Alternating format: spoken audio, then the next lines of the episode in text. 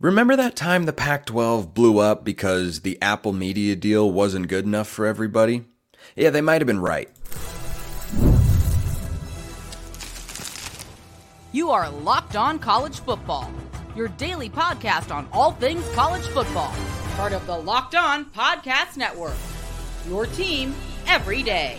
Welcome, everybody, to another episode of Locked On College Football. I'm your host, Spencer McLaughlin. Thank you so much for making this your first listen or your first view every day. Part of the Locked On Podcast Network, your team every day, and your number one source to stay up to date with the biggest stories in the greatest sport on planet Earth. Realignment, media rights, the transfer portal, coaching carousel, we cover it all. Today's episode is brought to you by FanDuel. Make every moment more. New customers join today and you'll get $200 in bonus bets if your first bet of $5 or more wins. Visit fanduel.com slash locked on to get started. So many moons ago, the Pac 12 was trying to keep itself alive. They failed to do so for all intents purposes, though it still exists legally, and Oregon State and Washington State will play under that umbrella this year. Not sure if they're going to have a conference championship game, but we'll talk about Florida State Nebraska later in today's show as well.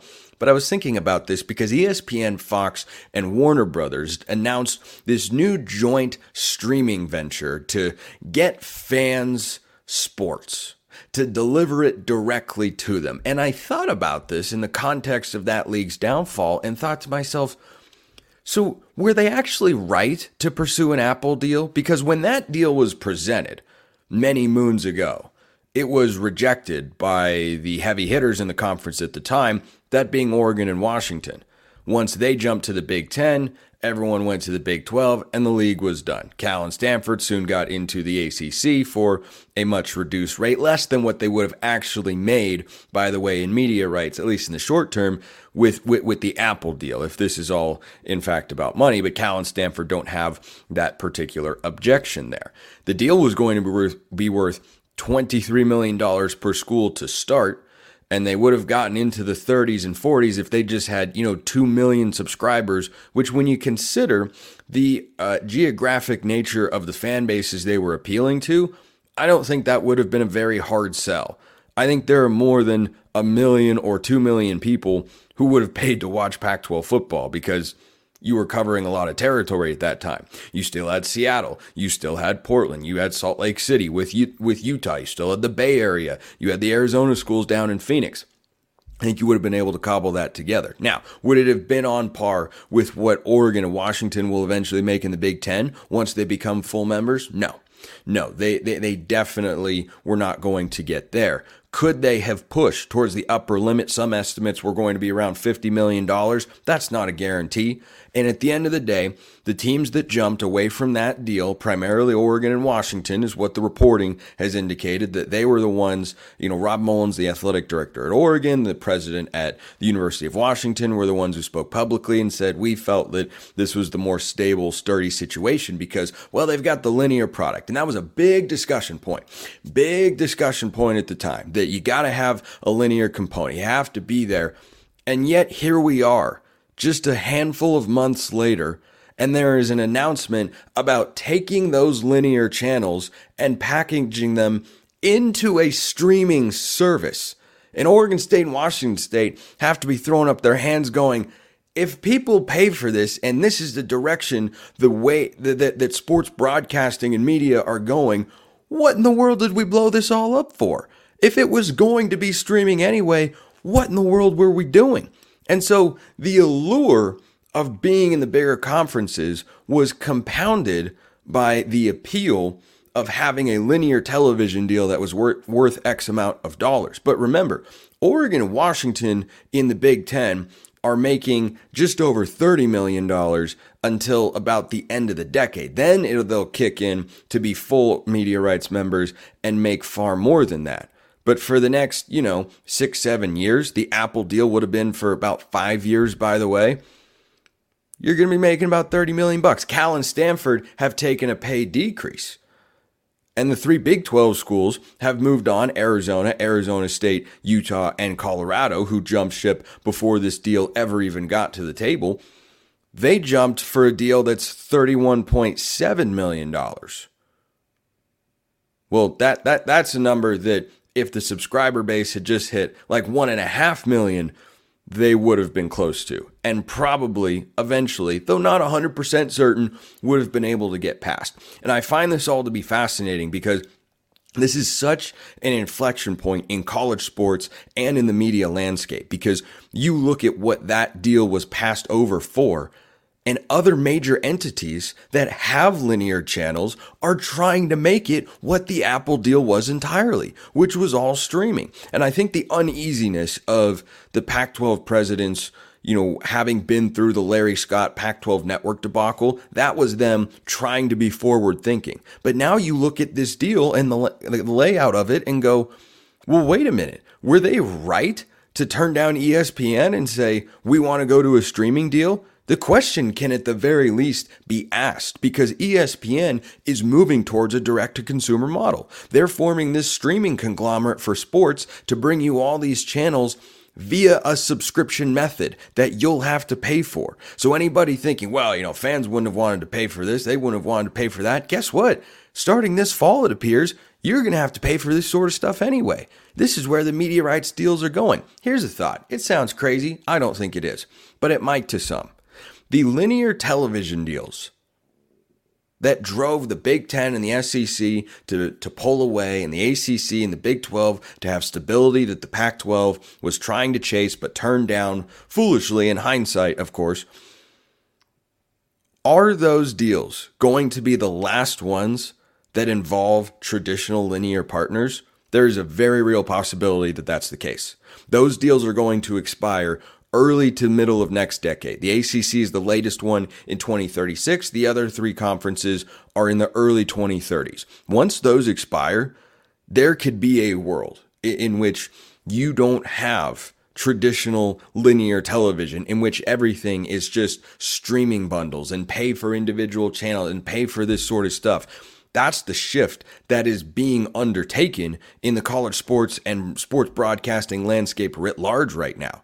And so the thinking behind this streaming sports or sports streaming conglomerate between ESPN, Fox, and Warner Brothers is they'll be able to bring you ESPN, ESPN2, ESPNU, but also ACC Network, but also ESPN Plus, but also Big 12 Now, but also all of this other content that they're selling in a direct to consumer fashion.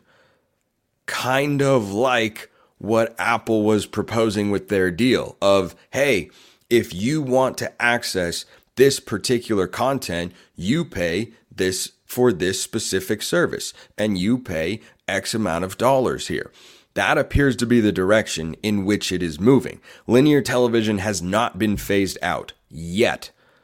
But tell me it doesn't look every indicator that you see like linear television is on its way out the door. We are moving to a hybrid model. We've got NFL playoff games exclusively on a streaming service, exclusively on Peacock. 23 million people watched. You know why? Because it's a compelling product. And it turns out if you have a good product, people will pay to watch. And I just wonder how everyone is thinking about this stuff retroactively on this wonderful Friday morning, afternoon, night, whenever you're listening to or watching this show. I thank you for doing that, by the way. As these moves start to get made, this is just the biggest inflection point possible in college football. You've got realignment. You've got players starting to be recognized and treated as employees and working through that space. You've got the NIL debacle and the NCAA's poor handling of that particular situation. And then you have the way that we're consuming sports just changing all the time. And an argument can readily be made that the Pac 12 was right to go after this sort of deal. They might have been a few years too early but it was seen as you can't have a streaming only deal. You can't. I think everybody's going to be there one day anyway. That's that's where it feels like the world is going. I'm no expert on the media rights front. I'm just reading the tea leaves as the news comes out. Florida State's in an interesting situation. Florida State is in an interesting situation because I can't see a world in which they don't make the playoff in 2024.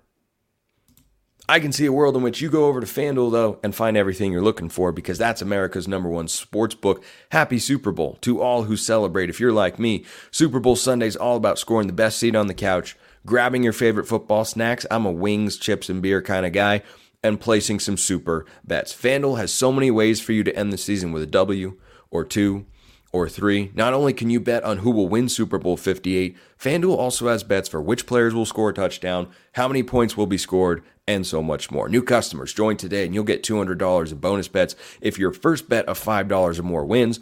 Just visit fanduel.com slash locked on to sign up. That's fanduel.com slash locked on. Make every moment more with Fanduel, an official sportsbook partner of the NFL. Remember that time Florida State was robbed of a playoff spot they should have had? Me neither, because I don't think they should have. Going into next year, though, I don't see a world in which Florida State isn't in the playoff coming out of the ACC. So we live in a world in which the Big Ten and the SEC have separated from the ACC and the Big 12. You can refer to it as the Power Four if you'd like. It's the Power Two and the next two, who are above everybody else, but it's the next two, not the Power Four. That's the way that these conferences shifting around has really laid out college football for us going into 2024 and 2025. And I feel obliged to remind you there is not currently a playoff contract for 2026 and beyond. Even more change could be coming because why not? You've already spilled the chili, Kevin. Just dump it all out of the pot at this point. So, Florida State going into next year has a lot of new faces. I mean, a lot. Jordan Travis, he's not there. Jared Verse, he's not there. Keon Coleman, he's not there. You can go down the list of players from that loaded FSU roster that had a nasty defense and a great offense only when Jordan Travis was there. And you can say, boy, that's going to be tough to repeat. Boy, Florida State, I don't know. I don't know. They lost a lot. This is very true. Here's another thing that's true Two things, actually. Number one, they have brought in a tremendous amount of talent that is going to make an impact right away. And number two, they have perhaps the most workable schedule of any conference contender in the country. Let's dive into those points, starting with the roster here. They've brought in the fourth ranked transfer portal class, bested only by Oregon, Ole Miss, and Colorado so far. That's, that's where Florida State is at for immediate talent acquisition. Where are those players coming from, you might ask? Oh, that's a great question. That's a great, great question. Well, they got a guy who grades as a four star transfer on the defensive line from Oregon State, in addition to their quarterback. DJ Uiagalelei, also an Oregon State transfer. I'll get to him as he's back into the ACC for his probably final year of college football, is what I believe is the situation for him. They've brought in eight transfers one, two, three, four, five. I got to go in a second hand now. Six, seven, eight eight SEC transfers. I just pause to just let that let that marinate, let that simmer a little bit. Just kind of turn the burner on low and just kind of let things simmer and start to boil up. And now you realize, wait a minute. So they lost all this big time talent that that really really made an impact last year. But but they're bringing in how many guys from the SEC? Do you know who's benefited from Kalen DeBoer being the head coach at Alabama rather than Nick Saban? There have been a lot of teams, perhaps no school more so than Florida State. Because Florida State now has names like Shawn Murphy, who was once a very highly touted linebacker recruit that went to the Crimson Tide. They've got Rydell Williams to come in and play the running back position. And Jonathan Smith went to Michigan State. Well, that creates an opening because DJU went into the portal. He comes into Florida State with a wealth of experience. They do have the number 12 high school portal, high school recruiting class as well. But we all know the transfer portal makes more of an impact on a team's prospects in a given season nowadays because those are guys that you typically bring in to start right away. We'll see if any freshmen make an impact. It's not like it's unheard of or completely gone by the wayside in this wonderful sport that we call college football. But Florida State is not going to have as big of a roster drop off as it may seem on the surface because they've brought in players at a variety of positions and they've brought them in from the conference that has out recruited everybody, you know, forever. Did you know that the SEC Now that Georgia has the number one class in 2024 post second national signing day, which came and went like the Detroit Lions Super Bowl chances, that was uncalled for. But Georgia gets the number one class. It's the 16th year in a row. 16th year in a row that the SEC has had the number one class. So that conference, which has been known for it just means more, and we recruit better players and have more talent, put more guys in the NFL, eight players from that conference are going to play for Florida State. And Florida State should absolutely be considered the favorite in the ACC next year because Clemson still refuses to take transfers. I think that's a detriment. I, I, I don't think that's a feather in Dabo Swinney's cap for sticking to his guns and building it his way. No, I think it's held them back. I think they've still got a lot of talent on the roster. There's no doubt about that. They could have a bounce back year, but to say that they are able to to put together a roster the way that Florida State did, the way that Florida State has and will continue to do, yeah, I don't I, I don't see that being the case. So as you look at Florida State's schedule, there is only one team that you could make the argument, and I think they would still probably come out underneath once 24 7 puts together their, their composite rankings here. They would come out on top of every team on their roster except maybe Notre Dame as still being more talented. Because this transfer portal class is going to make an impact. You're going to have DJU as a starting quarterback. So let's talk about him before we get to the schedule. DJU is what I like least about Florida State. I do not care for DJ Uiagalelei as a high-end quarterback. However, if you're asking him to be a mid-tier quarterback, he can do that. That's what he is. He is not a Heisman contender. I don't think he's got a big NFL future. He's got elite traits, but he is wildly inconsistent. So, what does he need around him? What he had at Oregon State? Why he went to Oregon State in the first place? You have to have a good roster and a good coaching staff to support him so that he's not the focal point. He had his moments last year, but certainly was not perfect. I think Mike Norvell is a really good coach. He's also a ticked off coach because his team just got snubbed out of the playoff in his view. Not mine, but that's how he feels. Don't underestimate guys that get a chip off the old shoulder, that suddenly have an extra level of motivation to be at their very best. And Mike Norvell at his very best built a playoff caliber team. And he's got a playoff caliber team, not because of DJU, but in spite of DJU and because of their schedule. So, this is Florida State's schedule. Are you ready for this? A schedule that features just four true road games. Only four of them. That's it. One of them's against a team that was in the group of five a year ago.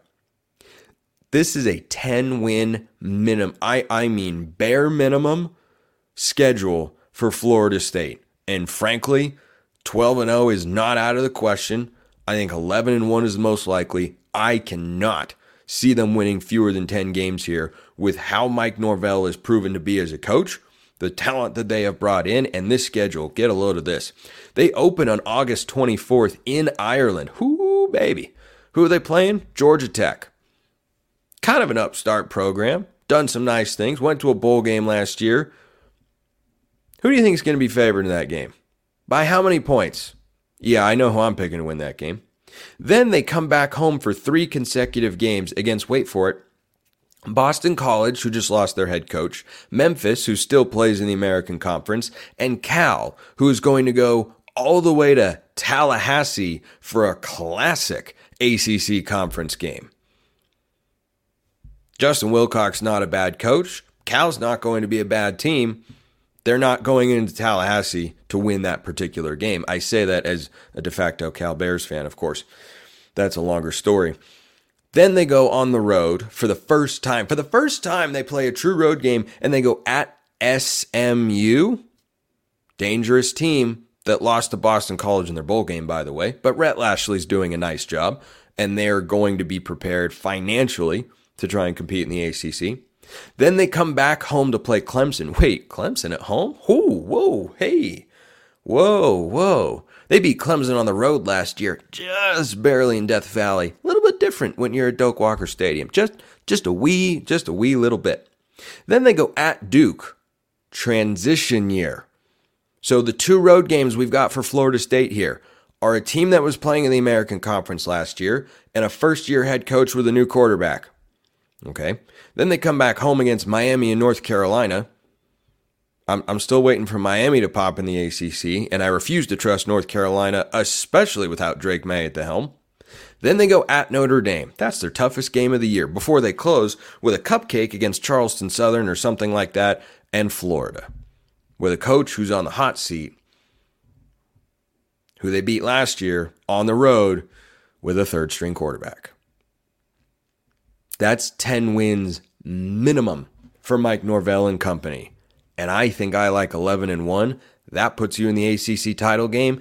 And I have a hard time seeing a Power 4 11 win team not being in the playoff no matter what. Did you know that the most interesting team in college football is in Lincoln, Nebraska? I'll tell you why. Nebraska is the most interesting team in college football. One that everyone is kind of waiting around to see what happens. This is this is true about Colorado as well, who they play in their second game of the season. Here's why Nebraska is the most interesting team in college football. Matt Rhule came in last year, inherited a team that just had a I, I, I border on calling it a sickness to lose one possession games. I mean, there is no team, there is no fan base that has remained as loyal as Nebraska whilst having their hearts ripped from their chests and served to them on a platter week after week after week over the last several seasons. It's truly astonishing. And Matt Rhule has to try and fix that. We'll talk about the quarterback situation later because that's integral to what he's going to do as well. But the University of Nebraska has had a propensity to lose those sorts of games. Do you know why they lost them last year? They couldn't score. They, they, they could not score. Do you know what Nebraska's record was last year? If I just ask you off the top of your head, hey, what was Nebraska's record last season? What would you say? Well, they weren't any good. They didn't make a bowl game. True. How many games did they miss a bowl game by? Oh, that's right. One. By one game. They went five and seven in Matt Rhule's first year. Part of the reason they're the most interesting team in college football is because Matt Rhule's two years or two stints rather in college football as a head coach previously at Temple and Baylor have seen year two be what you might call a pop season. Everything has popped like popcorn. You put the kernels into the microwave and then you, you press the popcorn button on the microwave and you're waiting and you're waiting and you're waiting, you're waiting and pop! You see that first kernel pop. And then all of a sudden you start to get excited because you're like, oh, more kernels are going to pop. Oh, there's more. Oh, there's more. And suddenly you're you're waiting for that wonderful, beautiful, steaming hot buttery bag of delicious popcorn, which I might be heating up after I record this show. So Matt Rhule at Temple and Baylor, his year two projections, or or rather progressions in his win total goes something like this: plus four and plus six. That didn't happen in the NFL. Guess what? I don't care. He's coaching college football, not the NFL. And you know something that he's got at Nebraska that I just want to take a moment to shout out Husker fans for? He's got relentless support. That is one of the best fan bases in all of college football because they continue to show up for a program that has just gone full on Wanda Maximoff, taking the metal heart out of Ultron in Avengers Age of Ultron. They're just sucking it right out. That's after her brother dies and she's filled with vengeance. And she says, Do you know what it felt like?